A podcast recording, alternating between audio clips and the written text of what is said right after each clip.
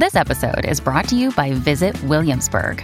In Williamsburg, Virginia, there's never too much of a good thing. Whether you're a foodie, a golfer, a history buff, a shopaholic, an outdoor enthusiast, or a thrill seeker, you'll find what you came for here and more.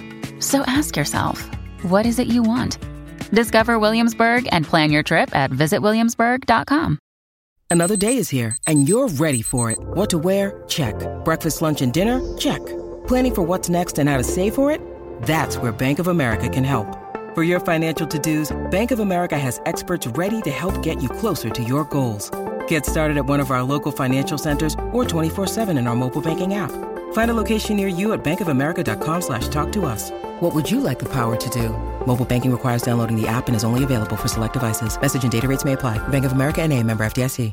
This is Optimal Relationships Daily, episode 803 How to Love Your Partner with All Your Mind and Not Just Your Heart by Vironika Tugaleva of vironika.org. Hello, everybody. Glad to have you back here for another episode of ORD. I am your host, Greg Audino, and today's post is from Vironika Tugaleva. It is an extremely reliable and diverse post we have for you, and it can be applied to all of our relationships. Though it is tailored more to romance and how it's written, I encourage you to envision how it can apply to all of the people in your life that you love, even just as friends. I'm excited about this one, so let's jump right in and start optimizing your life. How to Love Your Partner with All Your Mind and Not Just Your Heart by Vironika Tugaleva of vironika.org. No one enters a relationship thinking, I'll love you for a year or two, but then I'll get cold, distant, and dissatisfied. Perhaps we'll try some contempt and silence at that point. Well, maybe the rogue sociopath does. The rest of us, however, start out with the best intentions. We intend to love each other with all our hearts. We promise to love each other forever. That is, we promise to feel love forever. We make big promises, and then we break them. Then we blame ourselves for breaking them, and blame our partners for pushing us to that break. We never ask ourselves if such promises can actually be kept. Imagine promising your friend that you will enjoy the smell of her cooking forever, no matter what dishes she prepares. You can promise all you want, but your nose functions under the rules of automatic reflexes that will deny your best intentions. All it takes is one foul smell. It's the same with our emotions, with our hearts. The truth is that emotions are not really under our direct conscious control. We can certainly try to control them, but you and I both already know that it's futile. You've loved someone you wished you didn't. You've been embarrassed when you wanted to be confident. You've been numb when you wanted to feel. And you've felt when you wanted to be numb. Trying to either suppress or force emotions is a losing game. So, what can we do? Einstein once said, a problem cannot be fixed at the same level of thinking that created it. Nothing can be changed at the same level at which it's created. We can't make our muscles grow by poking at them, nor can we make flowers grow by stretching out their stems. If we want bigger muscles, we need to exercise. If we want growing flowers, we need to tend to the soil. If we want to change our emotions, we must change our minds. The mind is the originator of emotions. Whether we find ourselves in strong connection or deep disgust, whether we are aware of it or not, there are thoughts that run through our heads before the emotion takes hold. We need to simply stop and listen for them, instead of automatically reacting to them. When we are mindful in this way, we can see the link between heart and mind. Someone who loves her partner with all her heart must first love him with all her mind. This is easy at the beginning of a relationship. But if we do not take the contents of our minds into our own hands, then circumstances quickly wash all loving thoughts away, replacing them with judgment and mistrust. This is the real secret of healthy relationships to first develop a healthy relationship with your thoughts. Loving with the mind means shifting your awareness so that you can shift your emotional experience. Here are some ways you might do that. When you listen, watch your thoughts for preconceived notions and judgments and choose to hear beyond them. The mind automatically tries to give meaning to the words you hear, and this meaning might block your ability to lovingly perceive your partner. Take some time each day to connect to a higher awareness of yourself. Whatever you believe in, whether you believe in the unifying power of love, God, or the universe, take the time to connect with the world around you and to recognize your partner as a part of that connection.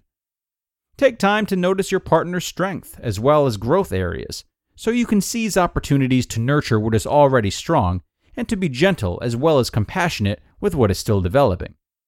Get to know your partner's triggers and get to know your own. This can not only help you communicate better in times of conflict, but also to not take what is said personally. In times of conflict, keep an awareness of the mind's tendency to accept irrational thoughts as truth. Keep an awareness of this happening in your partner's mind as well. When you stop believing all your thoughts, especially in times of high emotions, you can make choices about how you will react instead of participating in the same old cycles. Practice and cultivate unconditional forgiveness by cultivating a loving awareness of yourself and others. Be mindful of how your partner's experience is different from yours, and how your mind tends to generalize that whatever you enjoy must be what others enjoy as well. Watch your mind's tendency to engage in either or thinking. When you and your partner disagree, practice seeing both of your viewpoints as valid. Do not let your thoughts fool you into thinking that you know everything about your partner. Always seek to understand more and connect deeper. Plan for a safe space for both of you. Safety does not happen automatically, it must be cultivated, especially if either of you has had past traumas. Take the time to become aware of the thought patterns that trigger you, as well as the ones that make you feel comfortable. Take the time to share these with each other. Practice unconditional giving. Instead of wanting rewards back for everything you give, practice giving without expecting anything back you may have to set boundaries for how much you can give to another person before you can give to yourself. Like this, you can break out of cycles of dependence. When some problems arise, train yourself to think of it as a misunderstanding instead of an intentional act against you. When you are away from one another, watch the stories you tell yourself about what your partner is doing. Choose trusting and loving thoughts. When we set our minds this way, loving emotions come easily when we feel loving and loved, we are much more likely to act in loving, kind ways. When we act in loving, kind ways towards others, we trigger loving feelings in them and the cycle continues. All relationships move in cycles. We must simply choose whether those are cycles of mutual growth and support or cycles of destruction. Of course, you can only do for your partner what you can do for yourself. If you find it hard to practice these suggestions with your partner, take the time to look within and ask, Am I loving myself in this way? Like this, your relationship can be a doorway to growth, self discovery, and profound mutual healing. You just listened to the post titled, How to Love Your Partner with All Your Mind and Not Just Your Heart by Vironika Tugaleva of vironika.org.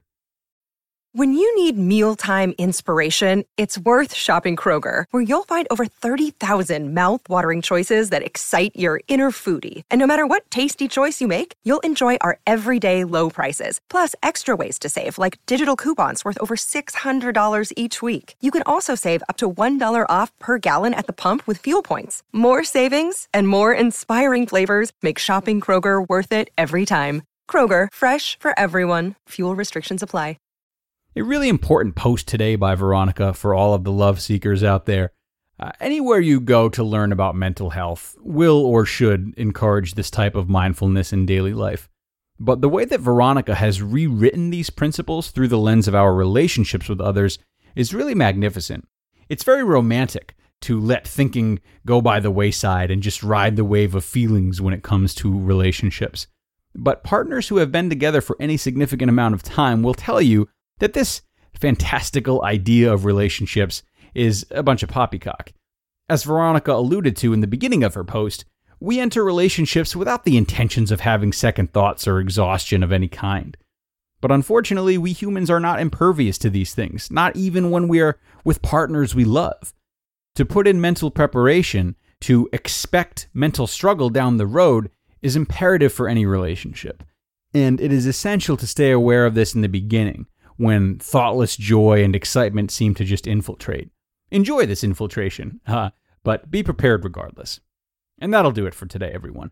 I hope this post inspired you to enter your relationships with not a skeptical mind. That's not what this is about, but a balanced and healthy mind. Uh, I sure enjoyed this one, and the good news is we've still got two great posts for you left before the weekend.